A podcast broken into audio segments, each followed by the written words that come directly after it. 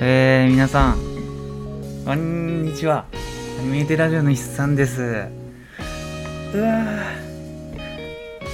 今、今月じゃないわ、今日は、第4日曜なんで、ね本当はちょっとね、レギュラー会なんでね、藤田がいるんですけど、なんと今週もいないと。もうなんと今週も僕一人ですわ。なんと。一人の最近ちょっと乗っ取りつつあるよね。アニメーテーラジオ僕が。ねえ。なんかちょっとどうしても都合がつけへんということで、ね、まあまあ仕方ないですけど、別に僕は一人でもいくらでもね、喋れるんで、全然いいんですけど。うん。えー、っと、今日ね、あのー、何話そうかなって思ったんですけど、ちょうどね、1週間ぐらい前に、あのー、映画ね、バブルっていう映画見に行ったんで、それについて、もうさらっと喋る、喋ろうかなって。うん。今日そんな長くないかも。うん。なんかそんな予想がする。でもね、あのー、はっきりとね、ちょっと言いたいことがあるんでね、あのー、それについてね、話していきたいなと思います。映画、映画バブルね。うん。えー、そんなもんかな。なんか、あれよね。今日とかね、えもうめちゃくちゃいい天気で、朝からね、買い物行って、えー、っと、まあ、買い物ついでにちょっと散歩っていうか、なんか、ね、あの、外歩いてたんですけども、超気持ちよかったっすよ。なんか、あの、休みの日もマジでニートなんで、もう部屋、暗い部屋でね、あのなんかゲームやってアニメ見たりしてるだけなんでねたまに外出て歩くとすっごい気持ちいい、うん、なんかナノライフとかガリレオ・ガリレイとか聞きながら今日歩いてたね。気持ちよかったね。うん。まあそんなことどうでもいいか。はい。じゃあ本編行きましょう。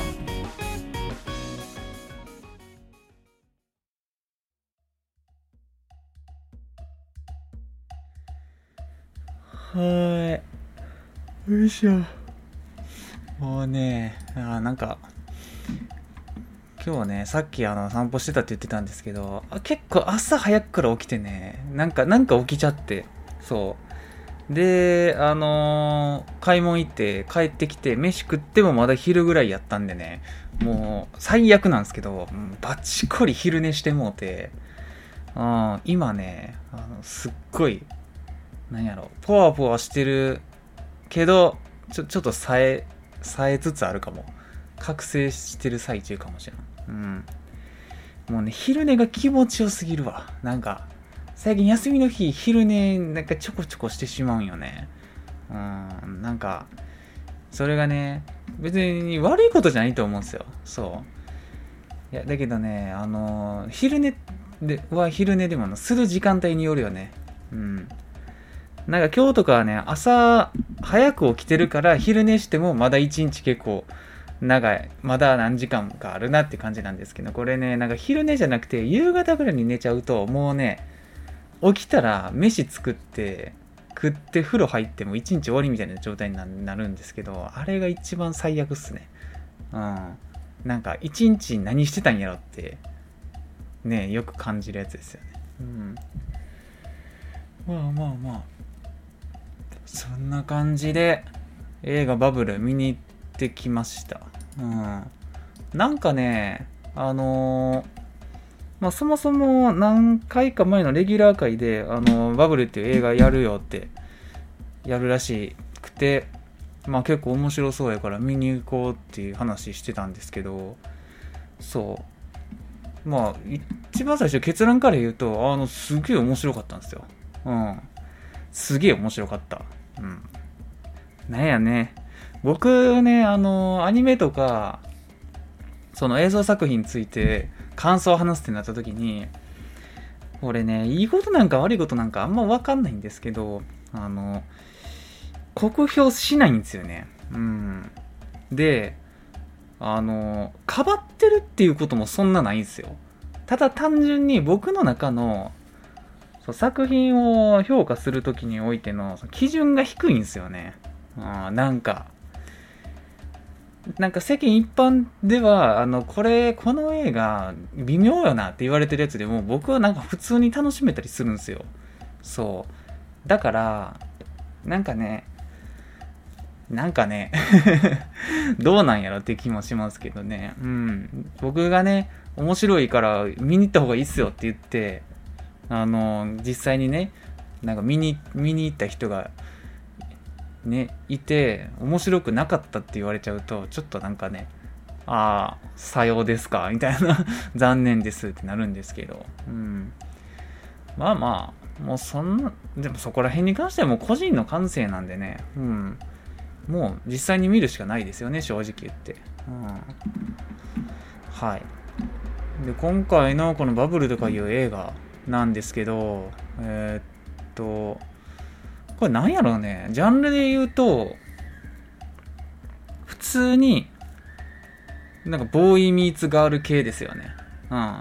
世界系プラス、えー、青春レイヤー映画って感じうん。あとそれになんかパルクール要素が追加されたっていうような、まあなんかよくわからん設定の映画っすわ。うん。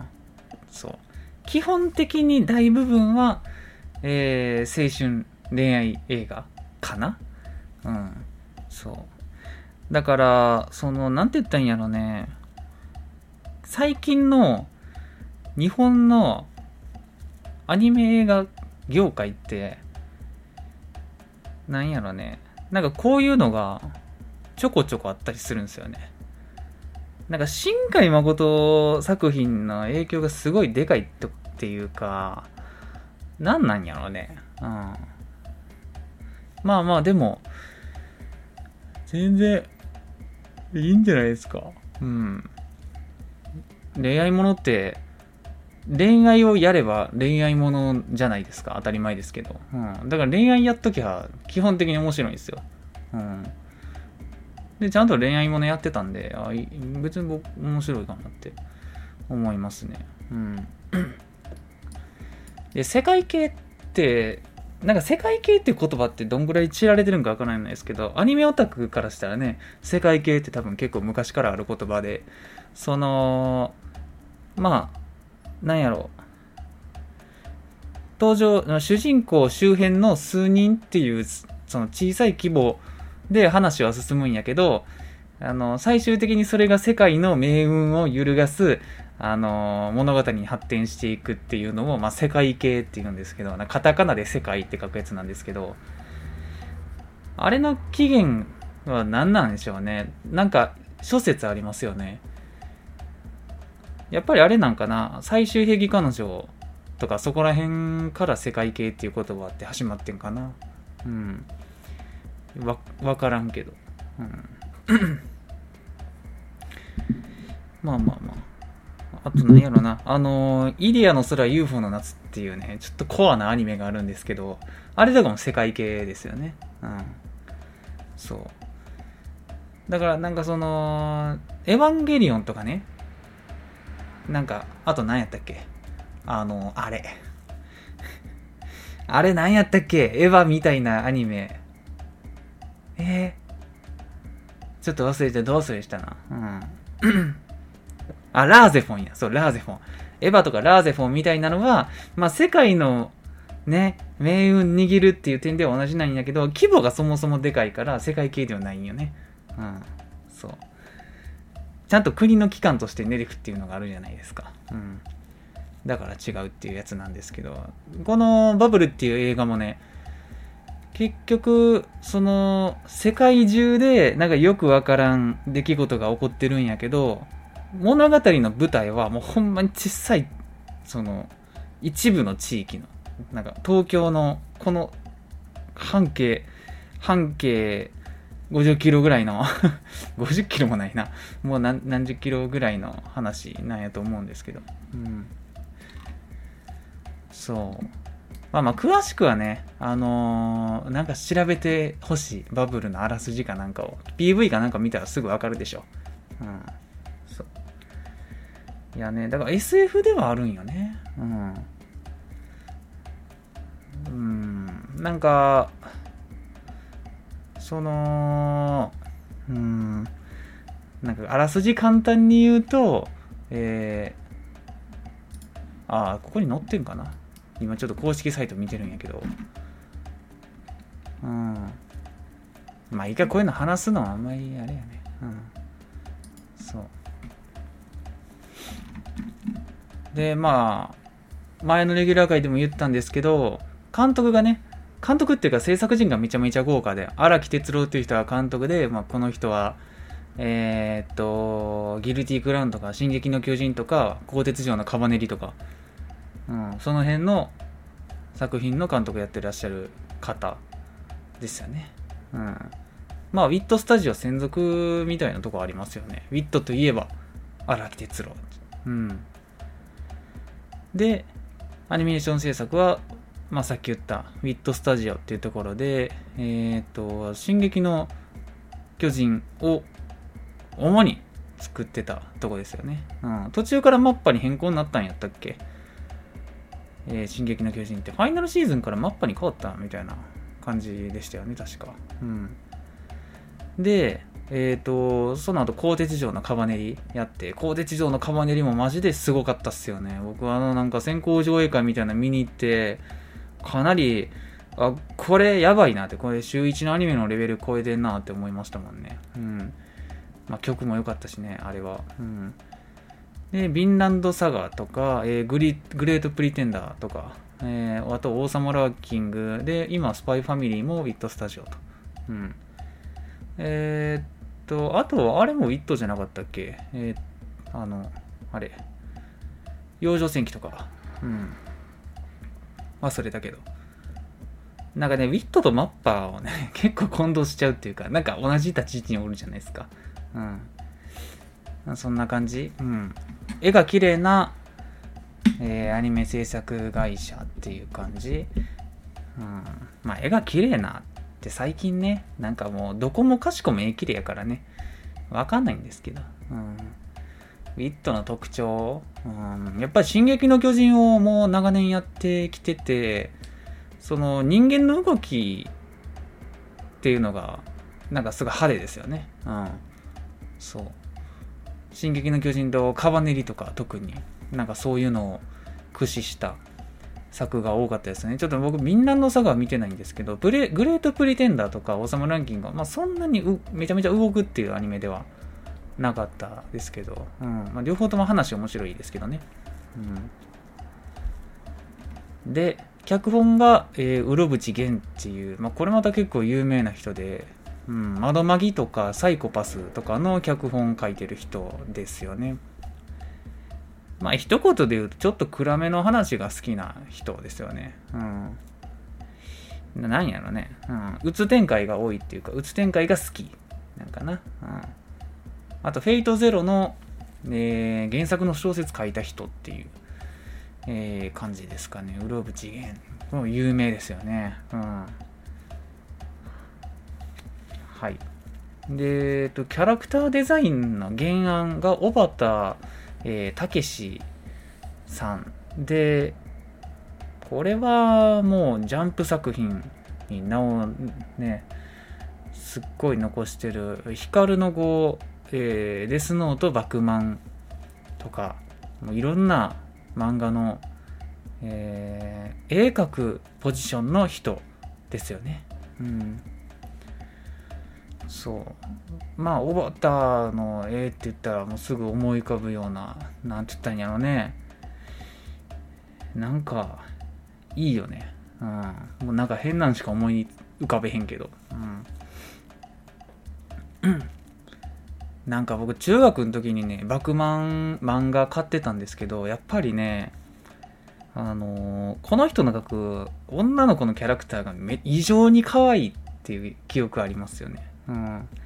デスノートなんか特にそうっすよね。あんなん、ちょっと、やっぱり、思春期の青年には刺激が強いですよね。可愛いんすよ。この人の描く女の子のキャラクター。ねえ。はい。まあまあそんな感じかな。で、音楽が沢野博之。これもうもう僕音楽好きですけど、やっぱ沢野博之の曲はもう、数え切られへんことを聴いてるかな。うん。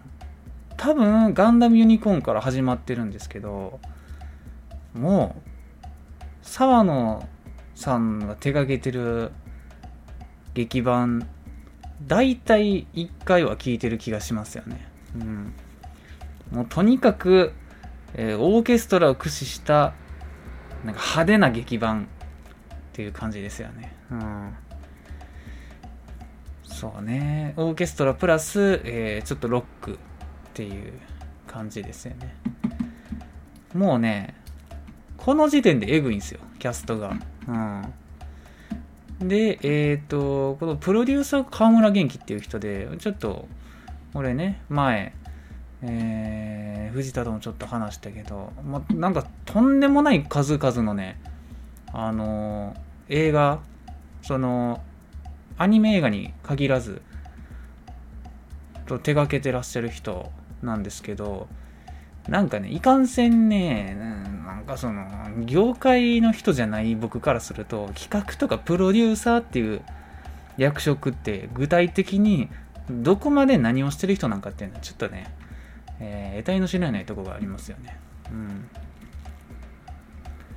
で、えー、オープニングテーマがイブっていうね、あのー、男性のアーティストで、あれですね、呪術廻戦のえー、っと、1期のオープニングかな？1期の方のオープニングやってた人ですよね。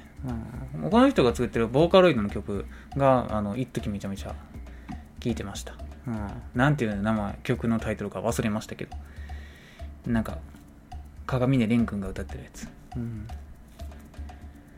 で、エンディングの、えー、歌ってる人がリリア、リリア丸なんですけど、この人はね、僕あんま知らなかった。なんか最近流行りの、えー、人なんかな。うん、TikTok や YouTube で顔出しなしで弾き語りトークを始めると、エモーショナルな歌声と豊かな表現力が話題となり、幅広い年代から注目されるって書いてありますね。ああんま知らない。2019年頃からって書いてるけど、ちょっと初耳やね。幅広いんか、ほんまに。若い世代中心でしょ。ねえ。まあ、そんな感じで、やけに、やけに制作陣が豪華なんですよね。これ、マジでちょっと不自然なぐらい、あの、制作陣が豪華で、なんだろうね。うん。まあ、でも、ポジティブに捉えると、えー、いかにね、このウィットスタジオが、えー、っと、金を積んでね、この作品を成功させようとしたのかっていうのは、まあまあでも、感じ取れますよね。うん。もう、とんでもない制作陣用意したろ、みたいな。うん。そう。まあ、もちろんこの映画バブルは原作なしのウィットスタジオ元請けの作品なんで、まあ、ウィットからすると売り上げが上がればもう純利益すべてウィットの利益になるわけでもう最近のアニメ業界っつったらやっぱり元請けで映画作って、えー、なんぼみたいなとこあると思うんでなんかね意気込みを感じますよね。うん。でウィットの元請けの映画作品なんてなんかあんまないでしょ。いやわかんないけど。まあそんなにねあのー、大きいアニメ会社って言ってもポンポンポンポン映画作るようなあの感じじゃないんでね。映画って作るのにすごい時間かかると思うし。うん。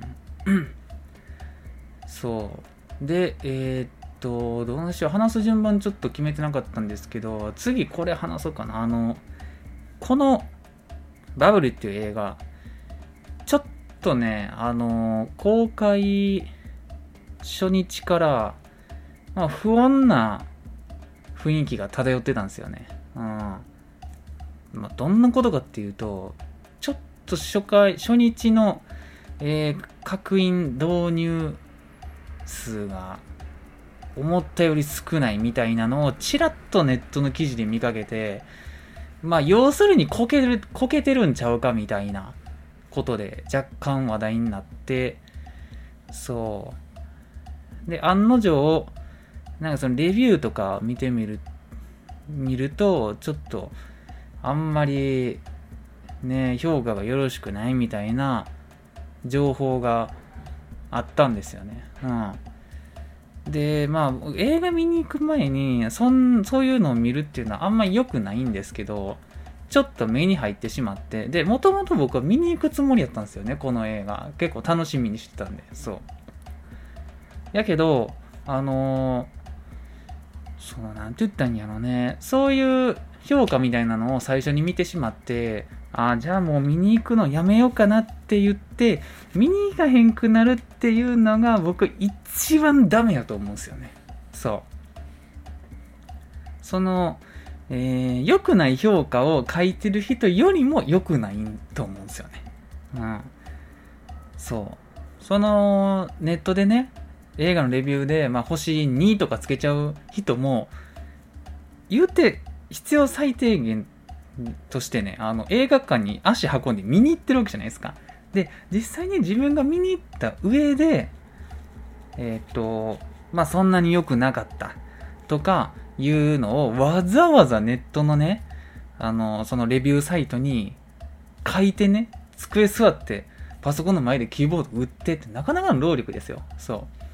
書いてる人なんで、絶対に悪くないんですよね。悪い人じゃないですよね。うん。そう。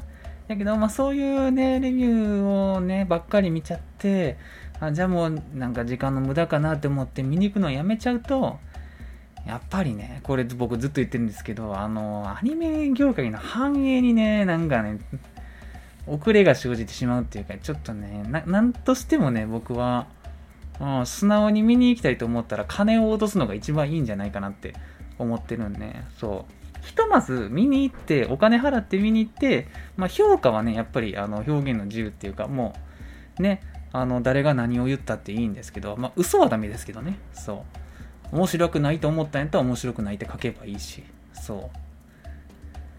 そうなの。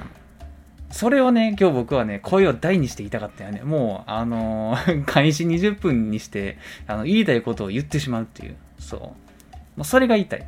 ただ、ただただ。うん。レビュー見て見に行くのやめるっていう行為はあんま良くないよねって。そう。まあまあまあ、そうやね。よっぽどね、もうほんまに時間がない人。そう。とか、とか、もうあまりにもひどいやつとかは、なあまあいいかもしれんけど、なななんかね、うん。どうやらね。どうやらね。うん。そう。まあ、例えば、このバブルね、うん、なんかそのキャストが豪華すぎて、豪華すぎるんやけど、あの方向性の違う人がいすぎて、もう闇鍋状態になってるという。そう言われてる一面もありましたよね。うん、あります。なんかね、あの、豪華であればいいっていうもんじゃないんですよ。うん。ある程度ね、その、ジャンルが似てるというか、うん、そういう人たちが集まればいいんですよ。うん。そう。そうね。うん。例えば、その、なんて言ったらいいやろね。まあ、もともと一緒やから当たり前なんですけど、その、ガイナックスとトリガーっていうアニメ制作会社があるんですけども、そのね、二つの会社が一個のね、作品作ったらね、それはね、かなりけあのいい感じに、その、混ざり合うと思うんですよ。もともと同じような思考を持ってる人たちがいてるんで、そう。だけどね、今回の、この、なんて言ったらいいんやろね。うーん、ね、なんか、ウィットスタジオとか荒木哲郎さん、まあ、その、荒木哲郎さんが作るアニメ映画ってあそのめちゃくちゃ明るいってわけじゃないんですけど基本的には何やろ暗くはないしなんかその、うん、絵で見せるシーンっていうのも結構あるじゃないですか「進撃の巨人」とかね鋼鉄城のカバネリとか見てると、うん、もう絵で圧倒させてそう。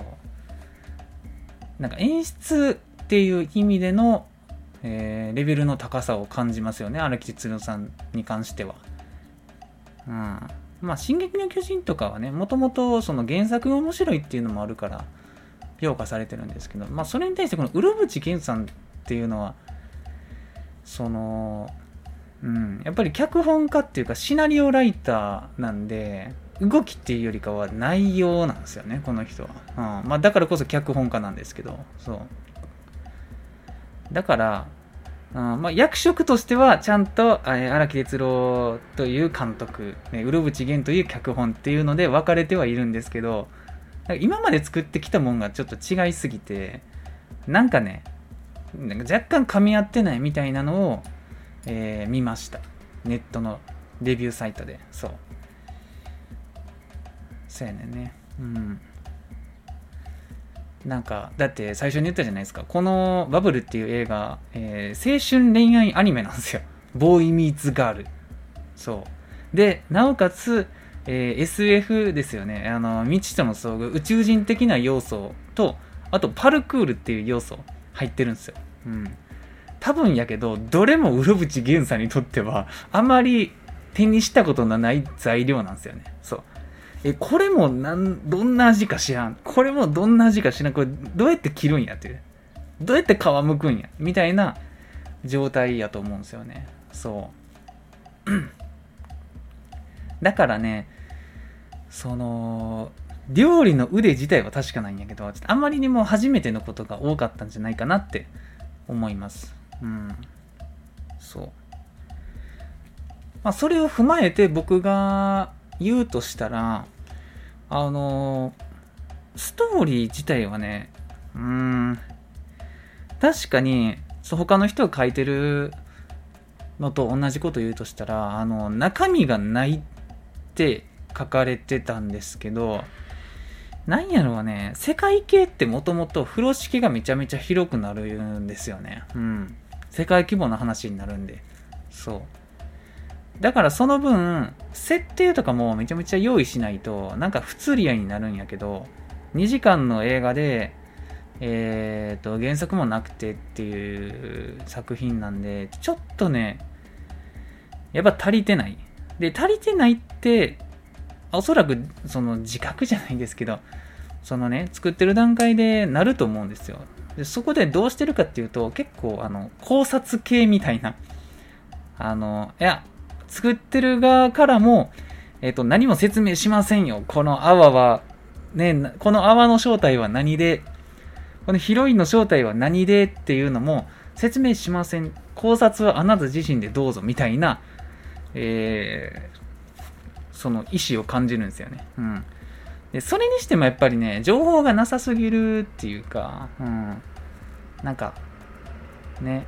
まあ考察っていうと、もう、あの、エヴァンゲリオンがね、有名ですけど、エヴァも作中でね、首都の説明が全くなかったりだとか、えー、なんか AT フィールドって何やっていうのをね、あった全く説明がないっていう作品なんですけど、あれはね、なんかね、うーん、その他の要素で補ってるっていうか、なんかこっち、見てる側からから、えー、これどういう仕組みなんやろうこれどういう設定なんやろうっていう意欲をね、沸かせるようになんかできてるっぽいんですよね。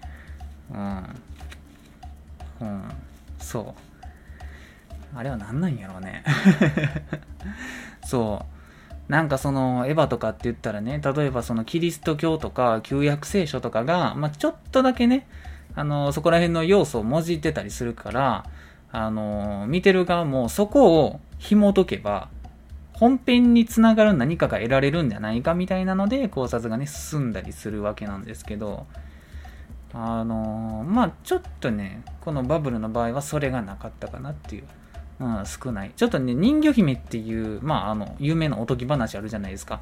あれが絡んできてるんで、うん、あの、そういうのもなくはないんですよ。ただ、なんかちょっと、なんつってな。あ、厚みがないじゃないですか。うん。そう。なんだよね。うん。そう。やけど、なんやろう。さいあとはね、えー、っと、動きとあ、作画と音楽でごまかしてるってレビューだったんですよ。それも、すごい辛辣やなって思ったんですけど。まあでもね、あの、言うてることはわかるんですよ。うん。さっきと繋がってくるんですけど、その中身がないっていうところに。うん。そう。で、僕、この映画見に行く前から PV とかで、えっと、まあ、パルクールをするアニメ、映画っていうのは、知ってて、で、なおかつウィットスタジオが作ってるんで、まあ、その、進撃の巨人でいうとこの立体軌道の、えー、作画とかっていうののノウハウみたいなのを使ってパルクールしてるんやろなって思ってめっちゃ期待してたんですよね。そう。うん。で、見に行ったら、まあ、案の定、思ってる通りね、うん、あのー、そのパパルクールしてるシーンの作画めちゃくちゃいいと。で、音楽はもうやっぱり音楽は裏切らなくて、もう沢野弘之さんの曲がもうガチで良くて。うん。だから、パルクールで パルクールで試合みたいなんですよ。うん。そう。で、その試合の、えー、フェーズのね、時とかは、すごい見応えがあって、あおおってなるんですよ。やっぱすげえわって。うん。この作がやばってなるんやけど、えー、っと、中身がなくて、もう、作画と音楽でご利用しみたいな書いてる人もいましたね。そう。うん。まあ、もう受け手によって違いますよね。うん。そう。まあ、こここでもう一回僕前提条件として最初に言ったけどもう一回言いますよ。この作品僕めっちゃ面白かったです。そう。うん。僕はその作画に関し、作画でごまかしてるっていう、えー、ことに関しては、うん、なんやろね、ごまかしてるっていうか、僕はこのアニメ映画がそこを見せたくて作ってんかなってもはや思っちゃってた。うん。そう。もう内容よりもこれを見てくれみたいなことなんかなってと、なんかスイッチが切り替わるっていうか。うん。そう。だから普通にその作画がいいシーンで圧巻して音楽にもなんかすごい感動してああよかったな。で僕は終わりっす。浅い僕は浅いだけなんかもしれないですけど。うん。そう。なのよね。うん。だからなんつったんやろね。そのなんかみんながねその悪いレビューを書いてる人たちが何を求めてるんかっていうとこに尽きるかもしれないですね。うん。なんか、僕とかは、見る映画によって割とそのギア変えてるっていうところがあると思うんですよね。うん。みんなそうやと思うんですけど、そのギアが、ギアの変え方っていうか変え具合が僕はちょっと人とは違うかもしれない。あ人とはっていうか、その悪いレビューを書いてる人とは違うんかもしれん。うん。例えば何やろうね。例えばその中身のある系の映画って言ったら、まあ、この世界の片隅にっていう映画、すごい評価されたアニメ映画があるんですけど、あれは、あのそんなね、あの見たことある人からしたら何言ってんねんって思われるかもしれないですけど、アクションシーンとか全くないんですよ。そういう戦う系のアニメ映画じゃなくて、まあ言うなれば、蛍の墓とか、なんかそういう、あの、日常じゃないですけど、うん、人のね、なんか営みを描いた作品なんで、中身にフォーカスするんですよね、どうしても、人は。うん。そう。で、僕ももちろん中身にフォーカスして見てたんですけど、うん。なんか、それと同じような感じで、この作品を見るのは、まあ、絶対違うよねって僕は思いますよね。うん。いや、だって、え、だって PV 見たらわかるやんって。だってウィットが作ってて、こんなパルクールが題材なんやから、なんか絵を見た方がよくねみたいな。うん。なんか話が良くなかったっていうのは、まあ言葉悪いですけど、なんかお門違いなんじゃないかなとか思ったりもしますよね。まあ話がいいに越したことはないんですけどね。うん。だその辺でギアがちょっと変わるっていうか、うん。かけるメガネが変わるっていうか、これなんて言ったらいいこの例えがわかんないんですけど。うん。そう。なんかね、あのー、まあ、SF 要素入ってるってちょっと言ったと思うんですけど、まあ、なんか軽く言うと、なんか急にある日、世界中になんか泡みたいなのが降ってきて、まあ、それが、えー、原因で、ちょっと、あの、地球がやばいことに、みたいな。東京がやばいことになるんですよね。うん。そう。っていう話なんですけど、なんかさ、その説明がないとか、そう、あるんですけど、なんか、うん、もう僕からしたら、その泡が降ってきて、東京がやばいことになってるっていう状況を生み出すための、えー、要素の一つにしかないっていう感じ。うん。そこを紐解くのも面白いんやけど、なんかどっちかっていうと作画とか、その、ね、あの、まあ、恋愛ものとして2人の関係をね、主人公とヒロインの関係を見る方が、まあ、正当なんちゃうかなとか思ったり。うん、そう。なんか矛盾点出し始めたらきりないじゃないですか。うん。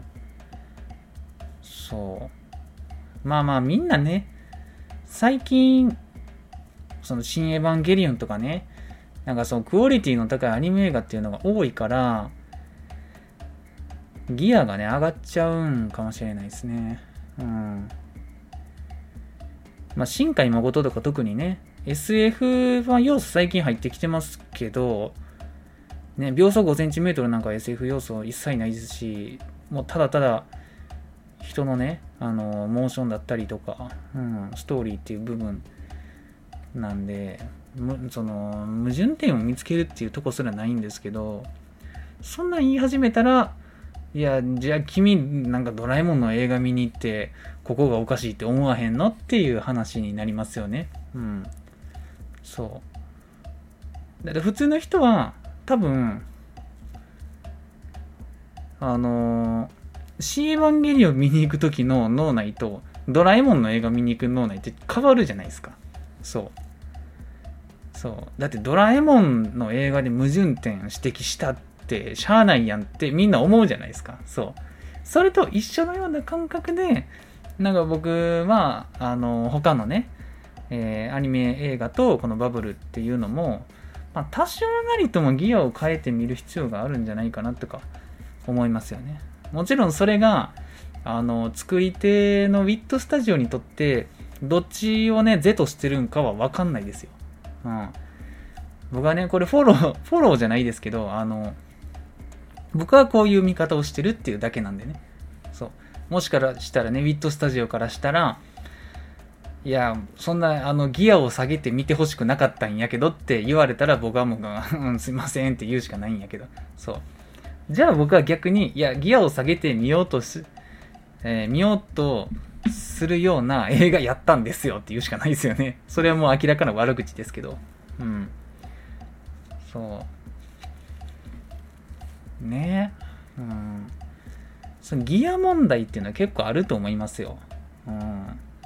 何でもかんでもね、アンの作品とかね、あの、じゃあ、アンの作品とか、えー、新海誠作品とか、みたいなんに、基準をね、置いちゃうと、なんか変なあらがね、目立っちゃったりするんかなって思いますよね。うん。ねえまあなんかそのなんやろうね難しいんかな。多分ちょうど難しいとこなんですよ。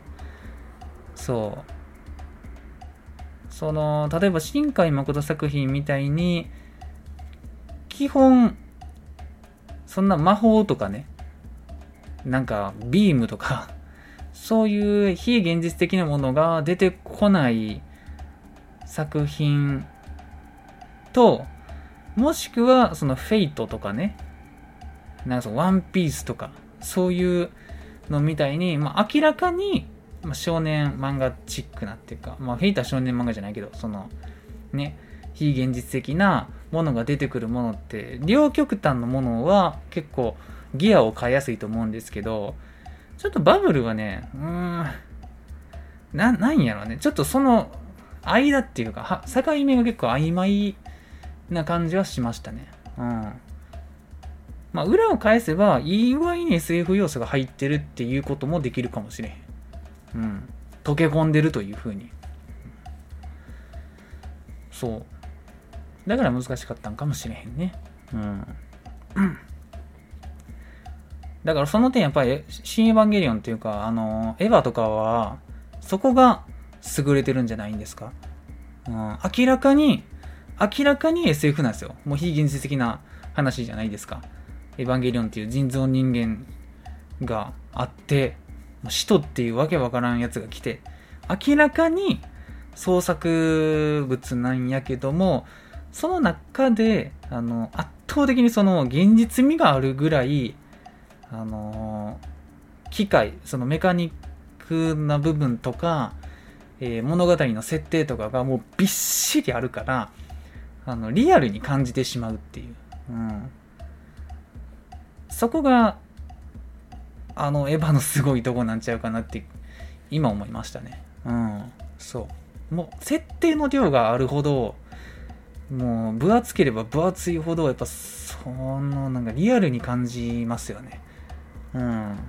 そうやっぱエヴァはすごいわ、あれは。うん。ほんまになんか、できるんちゃうかなって思うじゃないですか。うん。この LCL っていうシステムだとか、うん。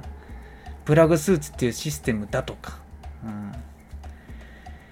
ん。ね。あの、第三神道教徒、神道教師のね、地下の、なんか、なんとかフロントとか、なんか、あれも多分ね、すごい設定がね、細かにあると思うんですけど、設定資料集とか見てたらね、なんか、これをもとに現実でも作れんちゃうかみたいなレベルですよね。うん。そう。いやね。うん。まあそんな感じでバブルはちょっとね、あのー、今のところ評価がね、あまあ良くないのも散見される。結構ね、二分されてたかな。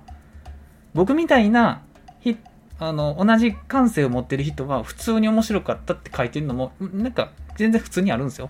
そう。国評ばっかりじゃないですよ、バブルは。マジで。うん。あえて取り上げるとしたらっていう話で話してたんですけど、そう。うん。まあ何が言いたいかっていうと、最初にも言ったけど、その国評ばっかりを真に向けて見に行くのやめるっていうのはちょっとやめた方がいいんじゃないかなって思いますね。うん。そう。まあ、見てから酷評するのは全然いいと思うんですよね。うん。そう。で、面白かったら面白かったら全然いいし。うん。なんかね、その、ね、何やったっけ。うん。まあいいんじゃないですか。めっちゃ面白かったですけどね。うん。普通にやっぱエンターテインメント性高かったですよね。うん、あの、で、あの、作画気合入るシーンってあるじゃないですか、どうしても。映画の中でね、ずっと激しく動いてるわけじゃないんで、そう。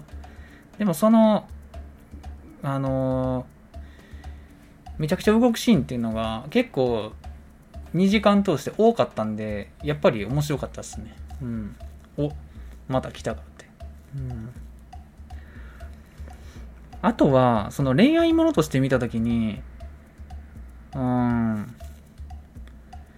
ちょっとね、まあ、これもその、公表されてるレビューの一部になるんですけど、今回ね、キャラクターの声優っていうのが、メインの主人公と、えー、っと、ヒロインの女の子がね、両方とも多分声優さんじゃない人ですよね。僕あんま知らないんですけど、そう。そう。で、特にね、ヒロインの方方の声優務めてた方が、えー、なんか役者さんでもなくて、今回さっき言ったエンディング歌ってる、えっ、ー、と、誰や、リリアっていう人が、これヒロインの声もやってるんですよね。うん。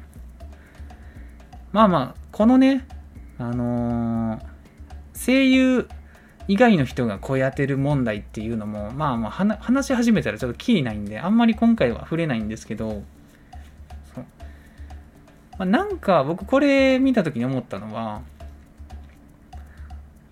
えっと、何年か前に当てた、あのー、あれ、あれどうするした？あのー、あれよ。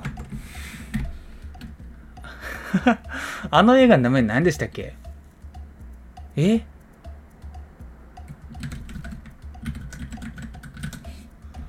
あのー、あれよ。細田守の一番新しいやつ。あ、竜とそばかすの姫や。そうそうそう。竜とそばかすの姫。うん。の、えー、ヒロインちか主人公かな。うん。の女の子の声も、え、ー、と、歌手の人がやってましたよね。うん。で、その竜とそばかすの姫の女の子の声やってた歌手の人は結構僕ハマってたと思ったんですよね。うん。あんまり違和感がなかった。うん。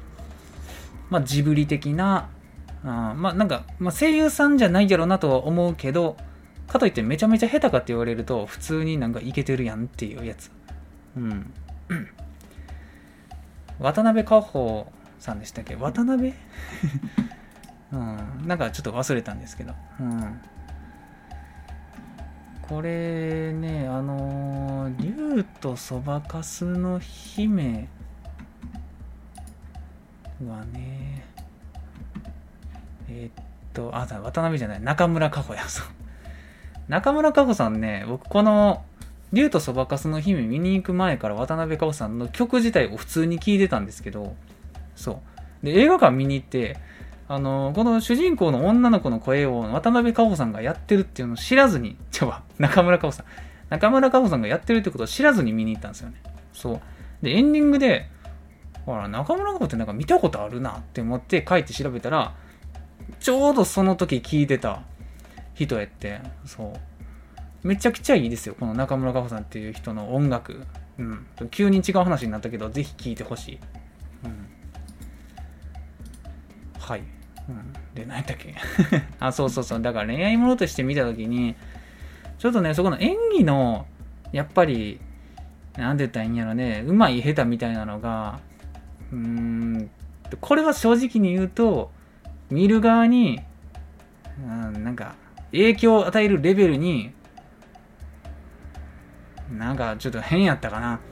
特にこの女の子の、ヒロインの方の声が、うん、な、なんかね、影響が出る範囲と影響が出ない範囲ってあると思うんですけど、これはね、影響が出る範囲やったね。うん、ここはさすがに正直に言うよ。うん、そう。そうそうそう。え、なんか、これちょっと厳しくねえか？みたいな。うん。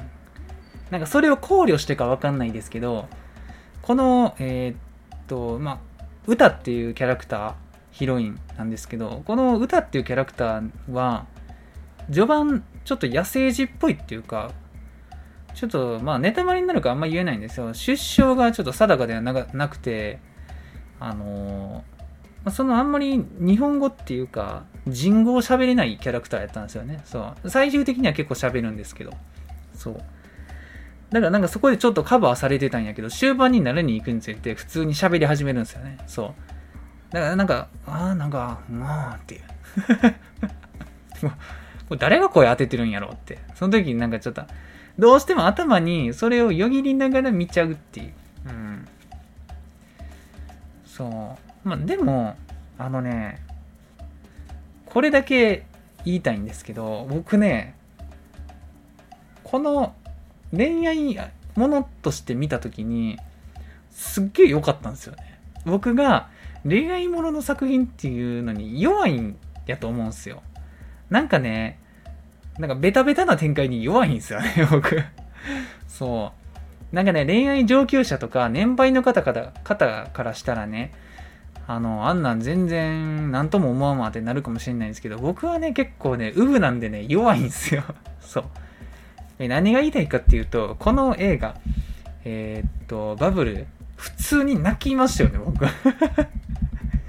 なんかもう、もはや、もはや恥ずかしいかもしれないですけど、なんかね、こんなにね、なんか中身がないだないだのね、作画でごまかしてるだの言われてるアニメで泣いてしまったっていうことがちょっと恥ずかしいとさえ思うんですけど、あのね、めっちゃ良かったんですよ。うん。最後のシーンとかね、そう。なんかもう、わーってなりました。うん。なんやろね。まあ、あの、君の名とかはね、もうボロ泣きやったんですけど、あれはね、周りもね、めっちゃ泣いてたから、ね、知ってるんですけど、このね、あの、バブルはね、なぜ周りに誰もいなかったから、なんか客観的な評価っていうのがわかんなくて、そう。で、ね、帰ってね、ちょっとネットレビューとか見てみたらね、なんかみんなそんなひどいこと書いてるから、うん、あれ？みんなあれぐらいじゃ感動せえへんのか？とか思って、なんか僕が なんかすごいピュアな子みたいになって そう。やけど、うん、普通に良かったけどね。うん。なんやろね。なんか、ああいうベタベタな展開に弱いんよね。うん。なんやろ。そのヒロインの性格とかキャラクター自体も僕結構好きやったんですよね。うん。その、単純な二次元の女の子のキャラクターの好みとしてね。うん。なんかどうしても僕、あれなんですよね。なんか、長髪で、なんか黒髪ロングで清楚な女の子よりかは、ちょっと髪の毛ショートで元気ある子とかに、なんか弱い節があるんですよね。うん、元気っていうか、けなげ。そう。愛嬌とか、けなげとかに弱いんですよね。うん。そう。まあ、髪型ね、そこまでね、あの影響しないかもしれないんですけど、やっぱりその性格の面でね、なんか良かったっすよね。うん。そう。ねえ。なんか、そういうのもあったと。うん。まあ、なんやろね。バブル、普通に見に行ってそんないと思いますけどね。うん。だから、あえて、あえてこれを言ってしまうならば、さっきちょっと話題に出した細田守作品あるじゃないですか。時をかける少女、サマーウォーズ、化け物の子とか。あるんですけど、あの、全然細田守作品、最近の細田守作品よりか面白かったっす。うん。ちょっと敵を作るかもしらんことをあえて言ったんですけど、うん。あのー、あれかな、えー、未来の未来とか、えー、竜とそばかすの姫よりかは断然面白かった。うん。普通に分かりやすかった。中身がないっていうのが僕にとってはプラスに働いたかもしれへん。あんまり考えることがないっていう。なんか、とりあえずこの2時間の映画の作品内で完結するっていうのも分かってるし、うん。そこまでね、なんかやっぱり新エヴァンゲリオン見るときとかはもう超なんか、荷が重かったんですよ。見る側が荷が重いってね、ちょっともう意味不明なんですけど、荷が重かったんですよね。そう。これ俺ついに見てしまうぞって。うん。これを見て、絶対に1回では、えー、整理できへんからあと何回も見るんやけど、とにかく情報を得ようみたいな。そう。なんかね、一コマ一コマにすごい注視して見なきゃいけないような作品なんですよね、新エヴァっていうのは。そう。見るギアの話になってくるんですけども、あんなギアとかもやばいですよね。6足ぐらいまでいってますよね。そう。そう。なんか、ねえ、この、やっぱエヴァって考えること多かったな、そう考えると、見てる側からしても。そう、あれ、とんでもないんですよ、エヴァは。うん、その点ねこういうサクッとしたアニメーション映画一番いいんすよ結局、うん、だから僕が前、えー、個人会で話した、えー、映画大好きポンポさんとかもめっちゃいいんすよ。そう。まああれはね世間的にもめちゃくちゃ評価高くて。そう。あのー、基本的にはあんまりネガティブなレビューとかなかったんですけどなんか結局ね、こういう元請けのオリジナルアニメーションがね、なんかいいっすよね。こういうのが1年にね、何回も出てくるように最近なってるじゃないですか。だからね、僕めっちゃいい時代やなって最近思ってます。うん。そう。なんか、結局個人会で話してへんけど、例えばあれとかね、去年見に、去年、今年かな？ちょっとわからんけど、あの、えっ、ー、と、愛の歌声を聞かせてっていうアニメ映画とかも、あれは多分オリジナルでめちゃめちゃ良かったですし、そう。なんかね、意外といいのあるんですよ。うん。いい時代になったなって思いますよね。まあ、それは、あのー、まあ、これね、結局のところ、新海誠、君の名はの影響っていうところにつながってくると思うんですよね。うん。そう、あれがやっぱりアニメ業界に、新しい風をもたらしましたよね。うん。それまでね、アニメ映画ってね、やっぱり、名のあるアニメ映画のね、監督っていうのが、うん、しかいなかったです。もう本当にエヴァ、エヴァとかジブリとかしか、マジでなかった。うん。まあ、性格によってあったんですよ。そう。でも、本当に人気がなかったっていうか、プロモーションもマジでされてなくて、僕その時から、あのね、もう誰も知らんようなアニメ映画結構見に行ってたんですよ。うん。だけども、いつ行ってもガラガラやったし、そう。そう。やけど、やっぱ君の名はからね、変わりましたよね。うん。なんか、ああいう作品が売れてね、こぞってね、他のアニメ制作会社も、元請けでね、いろんなの作ってくれるっていういい時代にはなりましたよね。うん。まあ、やからこそね、僕はね、できるだけ見に行って、うん。できるだけ、どうやったっていうのはね、話したいっすよね。うん。そう。まあ、それでもね、なんかちょっと、これ、これはいいかなっていうのもあるんでね、そういうのは見に行ってないですけど、うん。そう。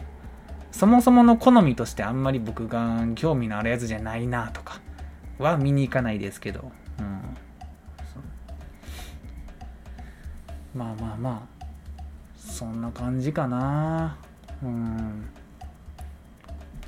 あとなんか言うことあったっけな。バブル。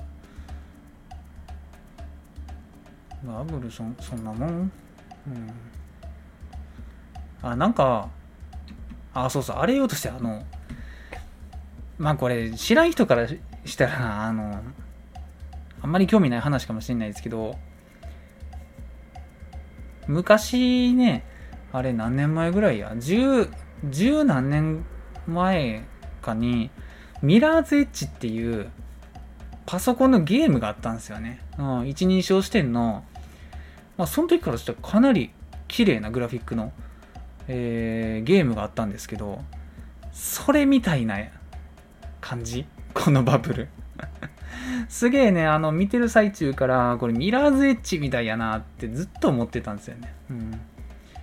そう。ミラーズエッジってね、もともと、そのパルクール、パルクールっていう言葉じ、言葉が流行る前からあったんじゃないですか？うん。なんか、結構先取りなゲームですよね。うん。もうなんか、ビル、ビルとビルとなんかこう走り回って、なんかこう、ジャンプしたり、前転したり、あれ何て言ったんやよくわからんけど パルクールしてるゲームがあるんですけど、なんかそれをすごい、あの、思い浮かべてましたね。うん。もうそんだけなんですけど。なんかね、うん。いや、でも本当に、面白いけどね。なんか結局作画とか音楽に圧倒されて普通に面白かったっていうのが、えー、率直な感想かな。うん。ストーリーの薄さに、なんやろ意識がいくことがなかったっていうかそう。そんな感じ？うん。言われてみればそうかもしらんけど、見てる最中は特に、その、うわ、これなんかストーリーおもんねーって思いながら見ることはあんまないんじゃないかな。うん。普通に見終わるまでは全然、あ、なんかすごいアニメやったなで終わるんじゃないですか。うん。そう。まあまあまあ。いいよ。なんか、そのオタク的に言うと、やっぱり、さっきも言ったけど、ウィットスタジオを書いてるから、ああ、なんか、進撃の巨人の立体起動装置を書いてる人たちがパルクール、東京でパルクールをするっていうシーンを書くと、こういう風になるんやなっていう、っていう感動 そう、うん。そんな感じです。はい。じゃあ、そんなもんにしとこうかな。ちょうど1時間。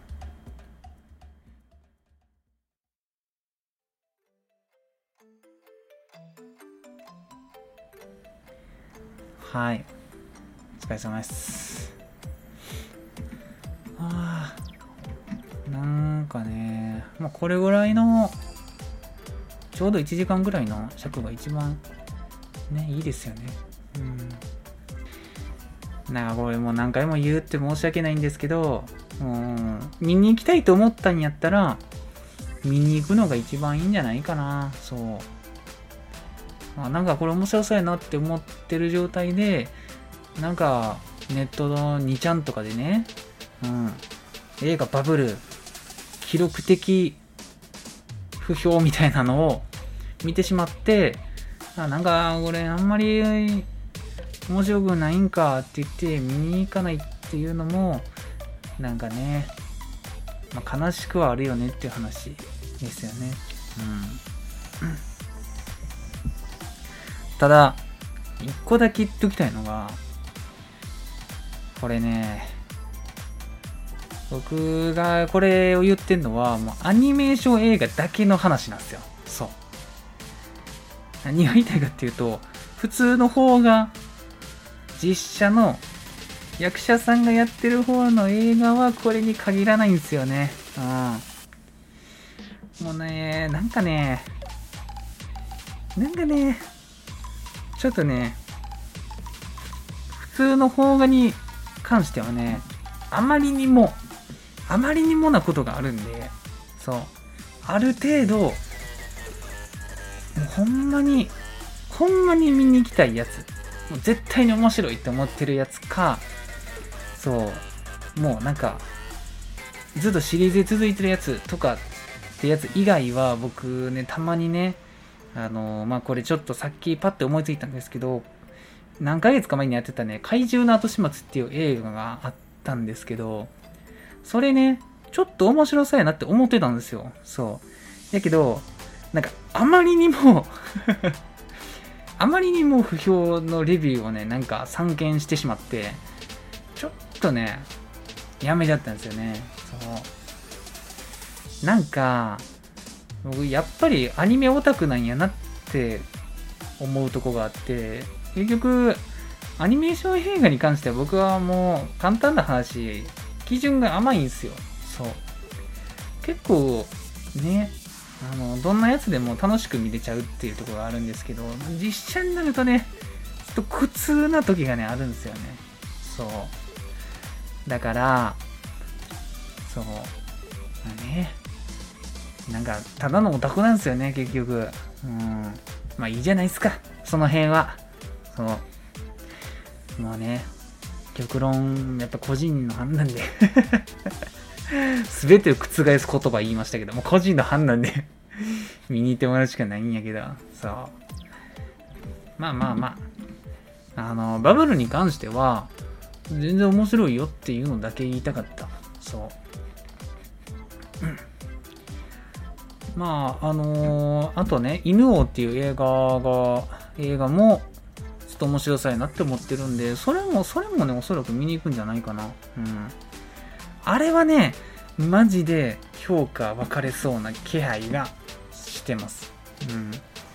なんか、うん、なんかアーティスティックな方面に振ってるから、それこそもう、余計に、その人の個人の感性によりますよねあれはうんまあまあまあでも結構奇抜な作品っぽいんで、うん、余計に僕は見に行きたいですね。うん。そう。アニメが好きなんですよね結局。うん。実写の映画なんかもう何年も見に行ってない、うん、全然記憶にない。見に行ってたかもしらんけど。そう。洋画はね見るかもしらんけど。邦画は見ないな。シン・ゴジラとか、まあ、あと、一回やったっけ？なんか、アジンの実写映画を見に行ったぐらいかな。なんか、記憶に残ってんのは。うん。あ、あと、カイジ見に行ったわ。カイジの映画を映画館に見に行ったかな。うん。もう、なんか、絶対に面白いやろっていうやつですよね。うん。アジンだけはちょっとギャンブルやったんですけど、アジンめちゃめちゃ面白かったですからね。うん。アジンの実写映画。あれよかったね。佐藤健のやつでね。うん。CG が良かった。褒めるとこ実写の部分じゃないんやけど、あの CG がすっげえ良かった。邦画にしては金使ってんなっていうか、なんか、え、邦画の CG ってこんなになんか綺麗やったんやって思いましたよね。うん。どうしてもなんか CG っていうとね、海外のね、作品はお金かけてすごいクオリティのものを作ってるっていうイメージあったんですけど普通の邦画でもあんなに綺麗に描けるんやって思いましたね。うん。そんな感じです。最後ちょっと違う話しちゃったけど。うん。えー、アニメテラジオでは見てほしいアニメは使ってほしい枕など皆様からのお便りをお待ちしております。宛先はアニメテラジオ .gmail.com TwitterID はアットアニメテラジオとなっております。わよいしょ。うもうなんかね、ちょっと暑なったからね、もう、クーラー入れちゃったんですけど、ちょっと寒いわ。うん。ちょっと早かったかもしらん。そう、でもつけてないとね、ちょっと暑いんですよ。うん。難儀やね。服装で調整するしかないかも。そんな感じですな。うん。ああれやね。来週第5日曜やから普通にレギュラー会なんやけど藤田来れんのかな？藤田来れんのかね？うん。よくわからん。さすがに来週も個人会やったら僕も。え？すごいよね。すごいことになってるね最近。1ヶ月のうち4回僕が配信してることになるよね。うん。すげえわ。まあまあまあ。そんな感じで。えー、今週は終わりにしたいと思います。えー、お疲れ様でした。うん。